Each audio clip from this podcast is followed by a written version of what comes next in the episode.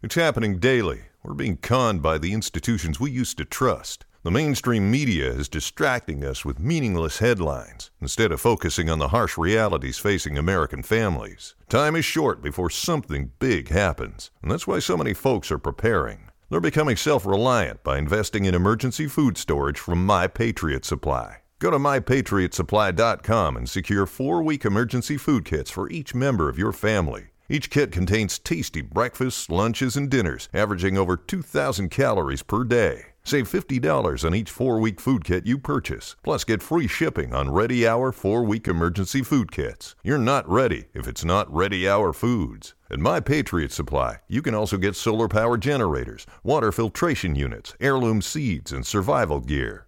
Order by 3 p.m., and your unmarked boxes ship the same day. Shop MyPatriotSupply.com today mypatriotsupply.com.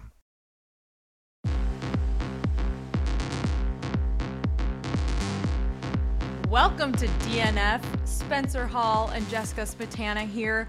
We are both back after um, long weekends in Austin. Spencer and I got to hang out in person for the first time in a while in Austin this weekend. It's been, Spencer, a couple weeks since we've spoken, and so a lot of things have happened in Formula One primarily, there has been a, a champion crowned. Yeah, we, we we got Max Verstappen. Shocker. What? Shocker that shocker that the guy who may be set to uh, set records on most games, most uh, races won in a season, is also the champion. I know. Did not see it coming. but um, yeah, Spencer, let's talk a little bit about Verstappen winning the drivers' championship in Japan. That that was a weird race. We said we weren't going to do a DNF that weekend because it was at 3 a.m. Um, mm-hmm. And then we're going to talk a little bit about our, you know, uh, I guess opinions, thoughts on Austin being at the race, the USGP in general. We're going to talk about how, the exciting finish in the race on Sunday, which I thought was one of the best of the season. And then all of the other things swirling around Formula One right now. There is, as always, controversy, drama, cheating accusations. Um, seats are filling up for next year. So let's we'll start with Max Verstappen. Spencer, uh, takeaways from Red Bull's championship win this season. This is this is to me like a, a big shift.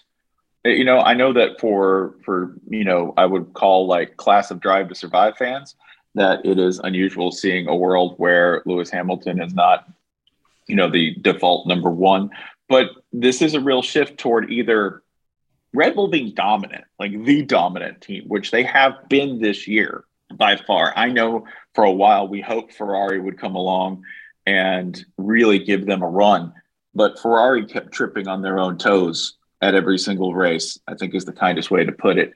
And they're obviously not quite there yet. I think everybody expects Leclerc to be there. I think they expect Leclerc to grow into, you know, the kind of driver who is really sort of on Max Verstappen's level in terms of being that little 1% difference that takes you from a really great race team to being championship exceptional excelsior etc but the takeaway for me is this that like the campaign is long. It took red bull years to get here. It took ferrari years to get within striking distance of um, red bull and mercedes and it took years for mercedes to both get here and also to get themselves in trouble by missing on the car this hard like they did all year. There is the potential next year, right, for us to see something I think we haven't seen in a while, which is a legitimate three team race. There is a possibility that if Mercedes gets right in the offseason and fixes what they need to fix and builds a machine that they don't have to spend the entire season fighting, then we might have a three team race next year. So is this the beginning of like another long five to eight year run for one team dominating everything? It may be, but there's another really intriguing possibility lurking right there in terms of where we may be at in F1 history. I don't know. This kind of like alternate history, turn in the road stuff is fascinating to me in terms of where we might be headed.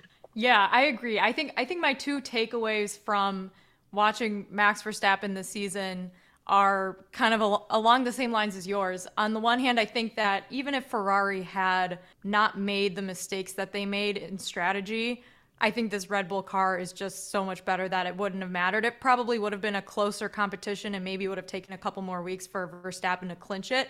But I think that they nailed it with the car this year and they are by far and away more consistent on pit stops, on strategy. Verstappen doesn't make mistakes ever. He's a machine, and he mm-hmm. absolutely deserved the championship.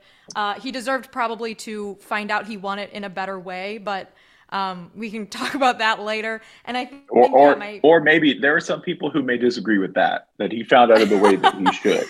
Exactly, that's true. I de- it really depends how you feel about Verstappen, I think. And then my other takeaway is that this season was a season in which the cars went through massive changes on the technical side and like you said, next year there's going to be things that Mercedes and Ferrari learn from this year's cars that we expect them to also improve at. We expect Mercedes, as we saw with Lewis trying to defend Verstappen this weekend, Verstappen's just, he was crazy fast and the cars were not very close in terms of, of speed, but massive improvement compared to the beginning of the season where Mercedes was not able to do much of anything. And, and every race we were just watching the driver's porpoise down the straightaways. So I think Mercedes already showed improvement with this these new regulations. I think uh, Ferrari has a car that's right there.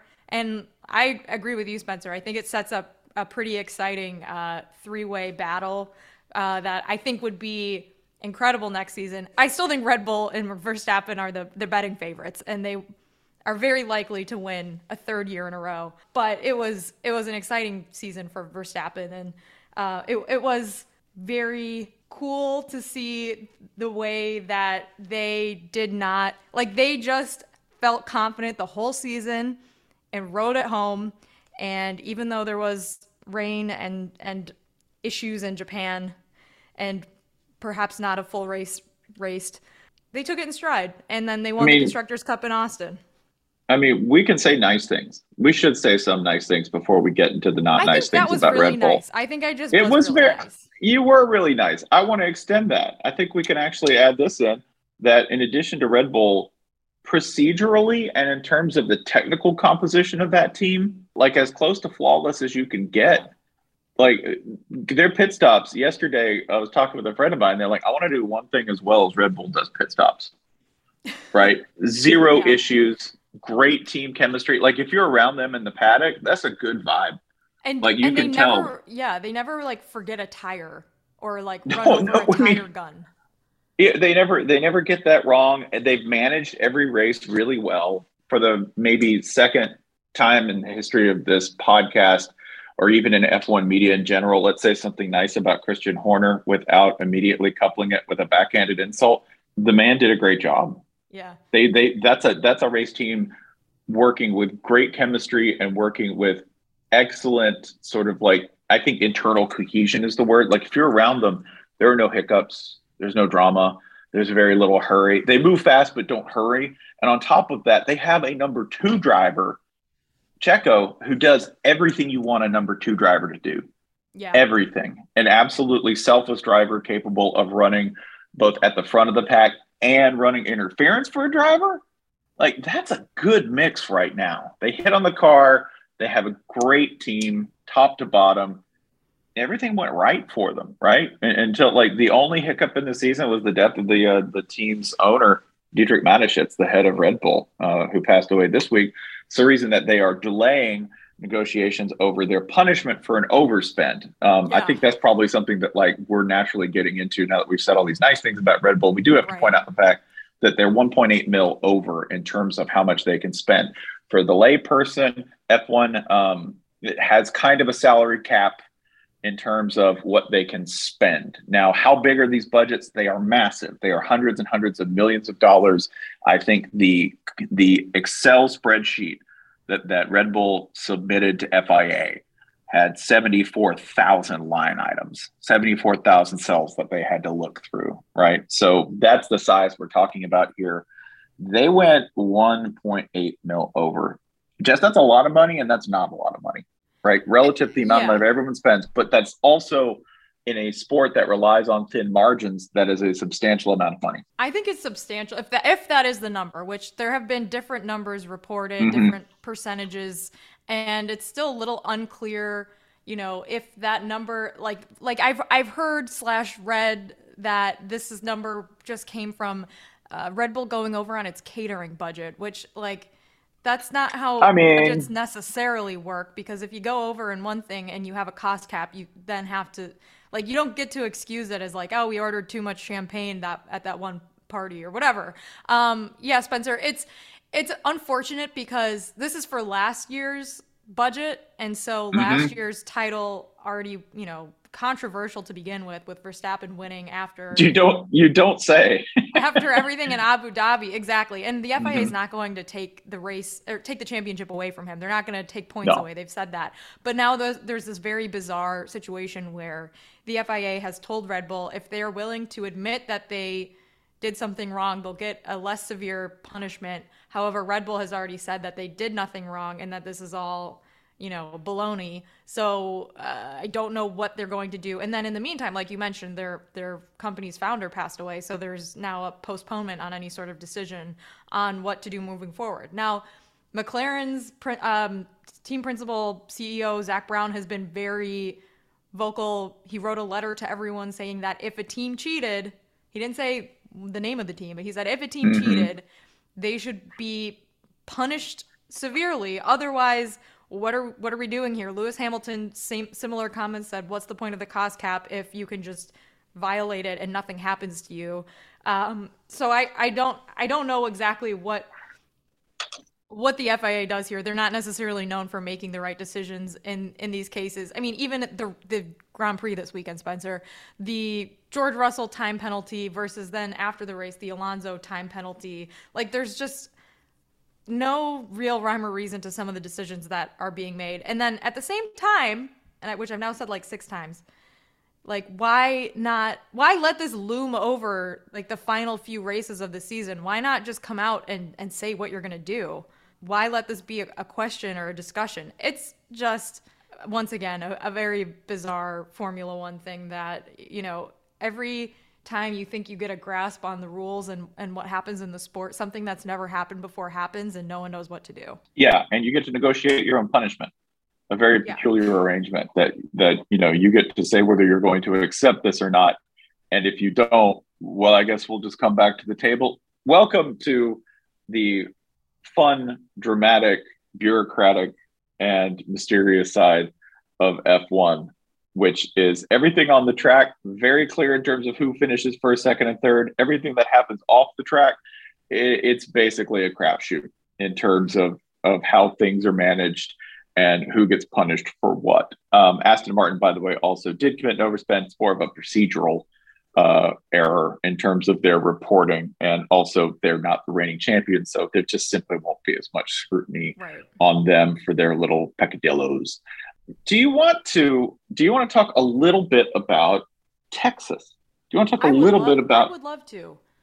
Spencer, uh, so we were both at the Miami Grand Prix. That was my first Formula One race. This was my second.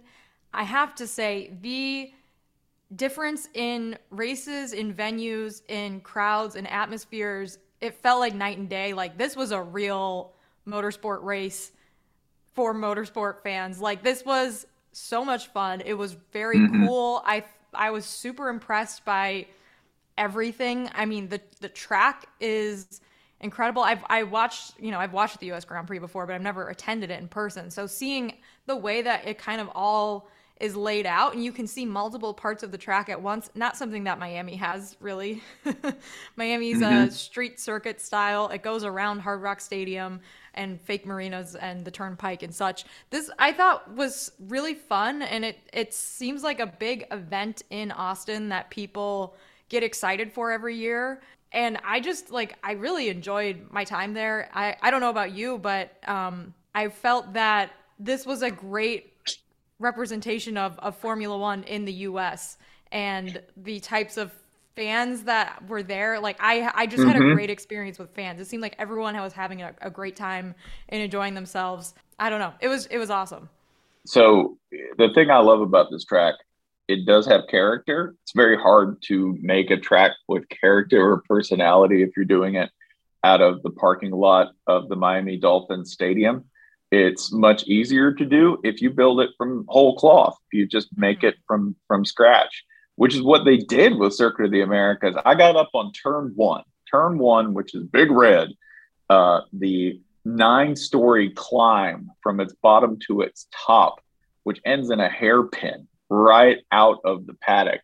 It's an incredible scene because from Big Red, you can see at least six different spots on the track all at once. It's as yeah. close as you can come, I think, in F1 in general to seeing the entire track unobstructed. Like it is, it you, it's not totally unobstructed, but you can get a full sense of the speed scale and size of the track and the cars moving through it all at once. I don't know if there's another spot quite like it anywhere in racing that isn't an observation tower, which they also have, yes, which is nicknamed the mullet because it kind of looks like it has a mullet. Did you go to the top of the observation tower? No, I was that busy that I did not have time to go up to the observation tower. I was on top of the observation tower as part of my job this weekend. I was shooting a video with a couple brands and they wanted me to go up there and interview fans at the top of the tower and it was two things. One of the most incredible views I have ever seen at any sporting venue event ever it was incredible up there.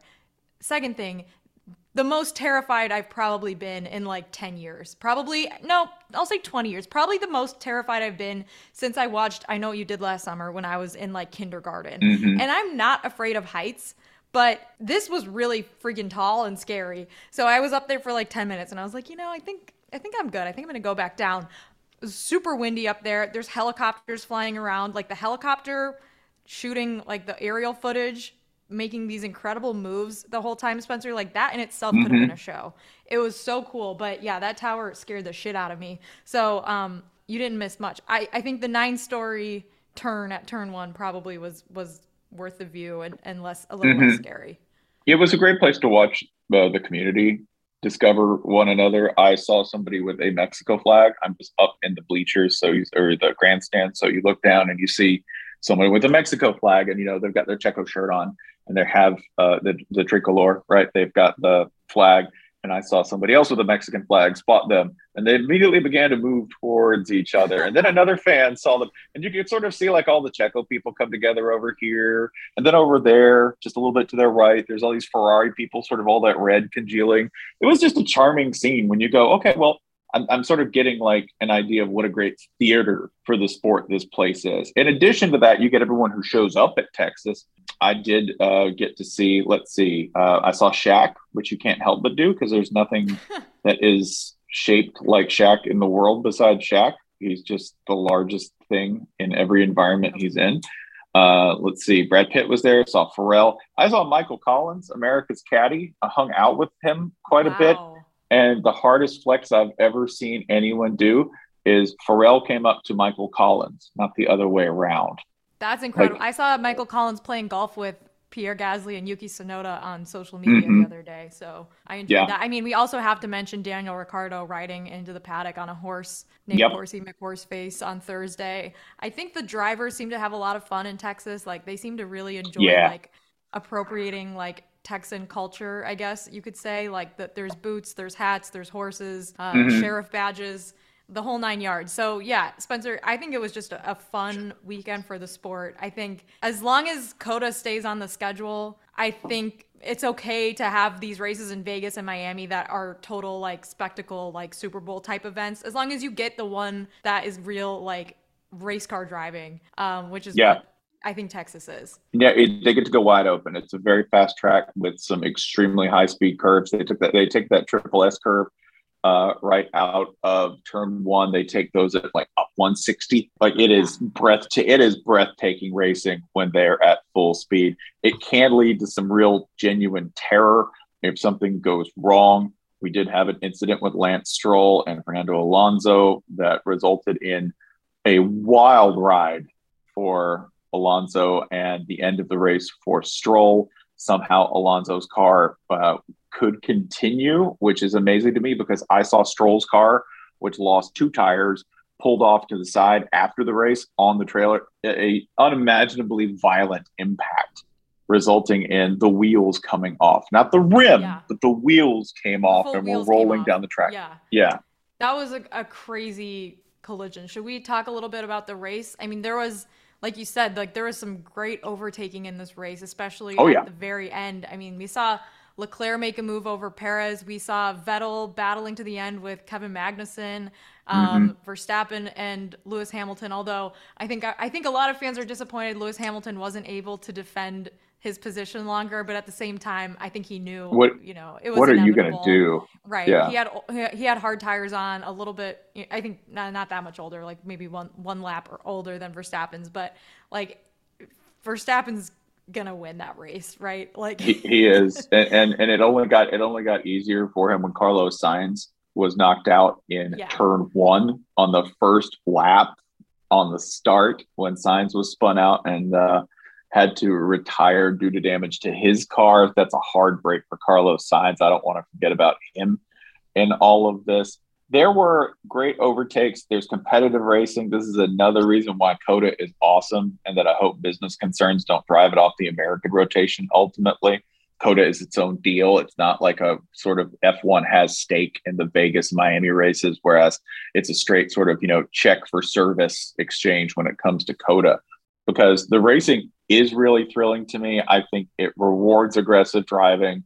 Um, you can't really be too conservative out there. You will have to pass people, and you can see the drivers who really thrive on that. You get like a top 10 that's got, yeah, Vettel, who really loves banging around with people out there, and Magnussen. I feel bad for Vettel and Magnussen, by the way, because that's a mutual respect thing that they have yeah. going on. Like, like they, they're genuinely friendly towards each other, and they always get mashed up in the last couple of years or the last couple of races on the track where one of them has to pass and you know take in other words they got to take bread out of the other's mouth and i always feel bad about that just because i'm like oh man i want everybody to be friends but especially you guys.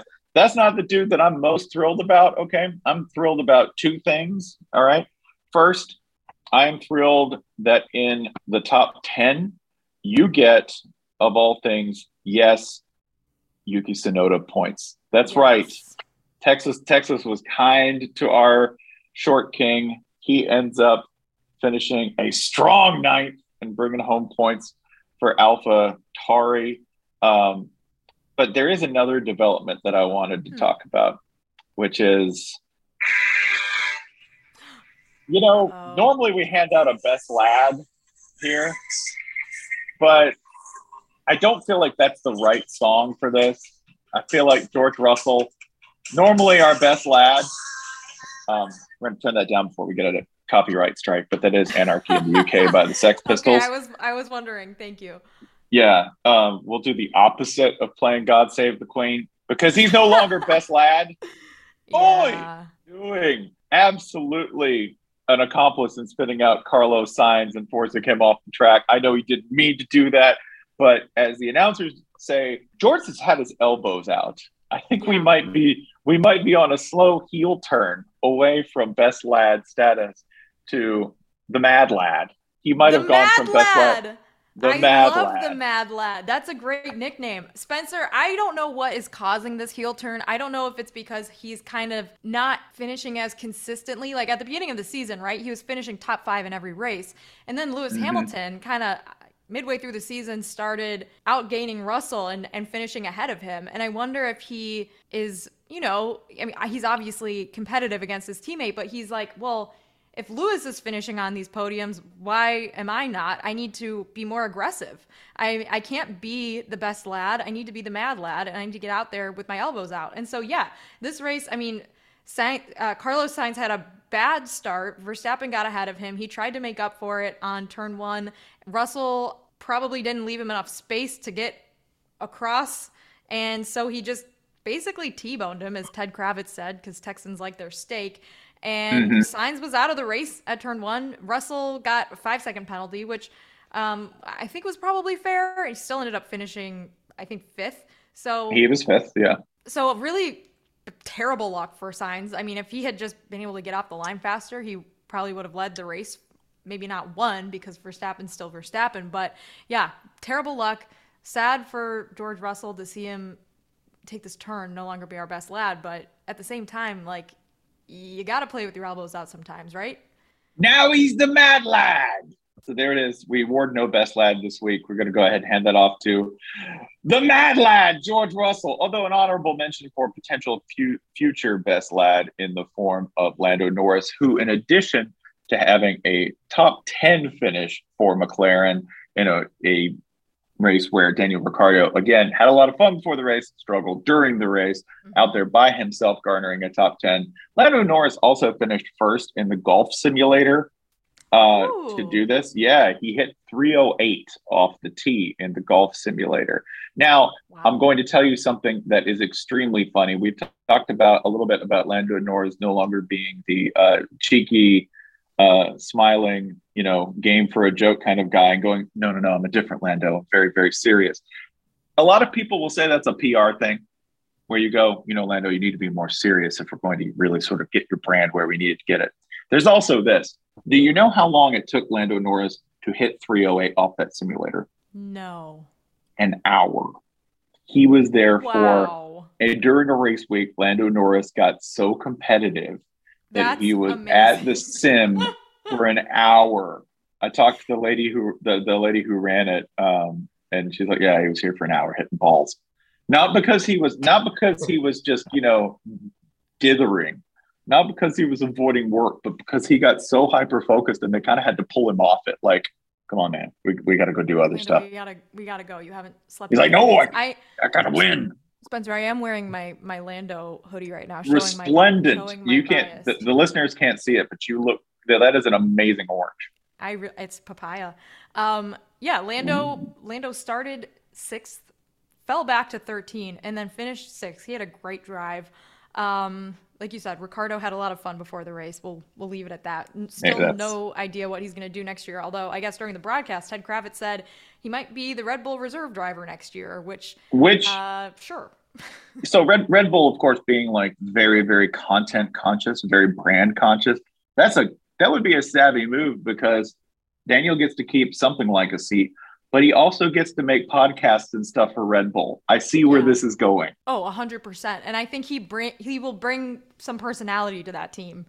I don't mm-hmm. know if that team's either of I mean Checo's a dad, like Checo's an, mm-hmm. a nice guy, and Verstappen is someone who people either love or hate, but Daniel Ricciardo is someone that people are charmed by.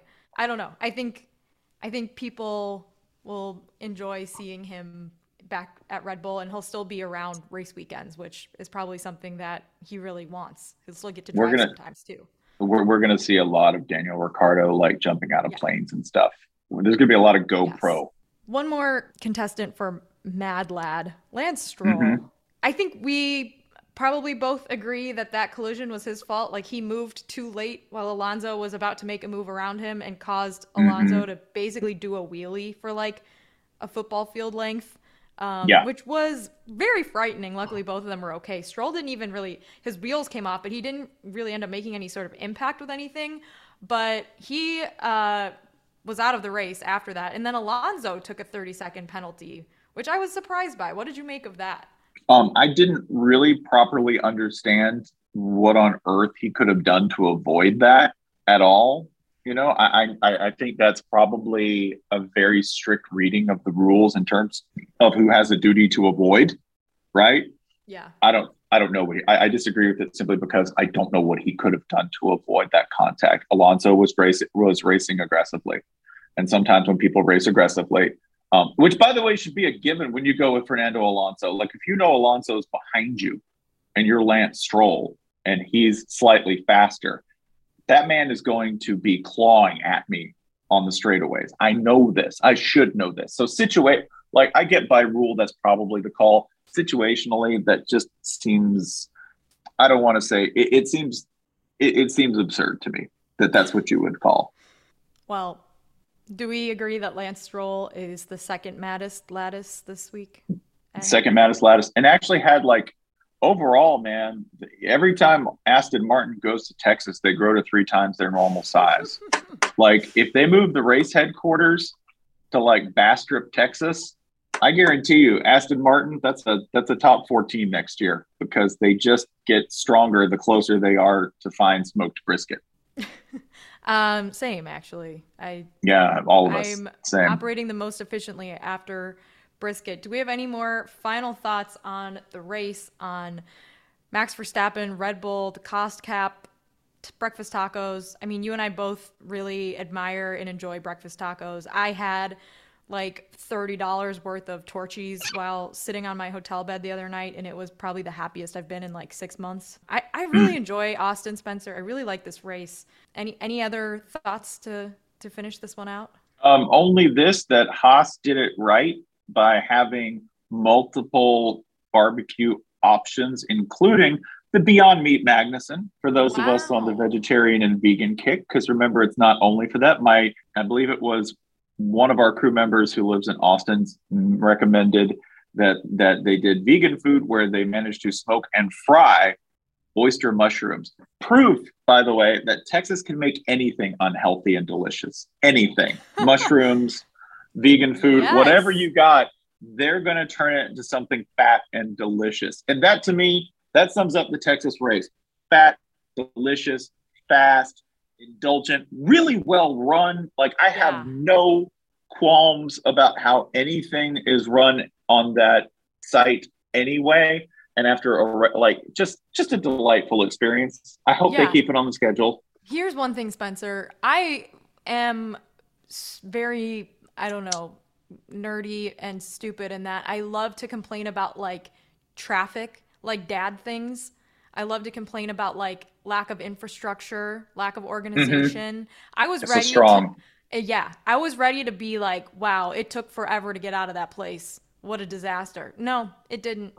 It was very easy to get in and out of mm-hmm. this one lane highway that took me to and from the race. I don't know if it was the same for fans. I know they had like shuttles and stuff this year, but like honestly, hats off. Cowboy tip of the cowboy hat to the Yeah, absolutely. It did t- didn't talk to anybody who had a bad time who wasn't, you know, like, hey, my only complaint was place is too big and I was a little bit far away. And I'm like, oh, well, I, I got to. I walked so much. Yeah, I had. Uh, I was at sixteen thousand steps both days. Both That's days. I wasn't moving.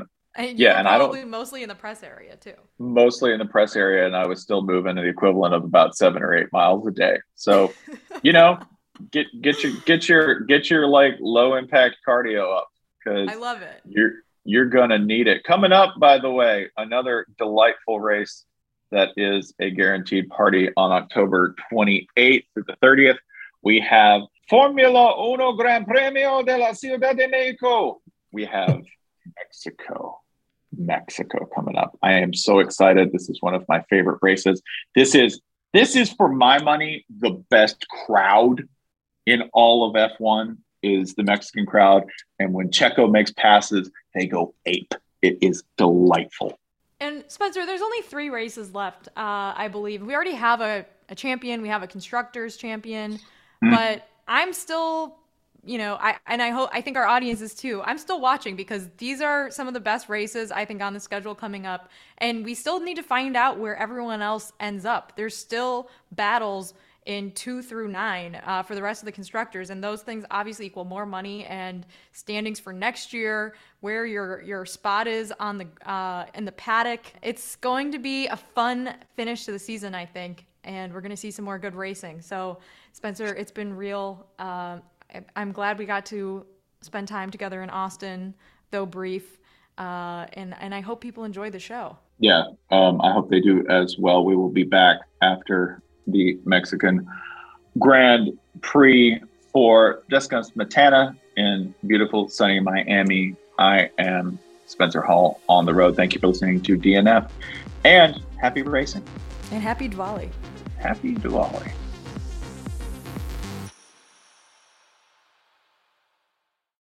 For the ones who work hard to ensure their crew can always go the extra mile, and the ones who get in early so everyone can go home on time, there's Grainger, offering professional grade supplies backed by product experts so you can quickly and easily find what you need. Plus, you can count on access to a committed team ready to go the extra mile for you. Call, clickgrainger.com, or just stop by. Grainger, for the ones who get it done.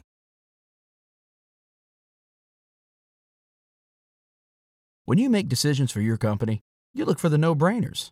And if you have a lot of mailing to do, stamps.com is the ultimate no brainer. Mail checks, invoices, documents, and everything you need to keep your business running.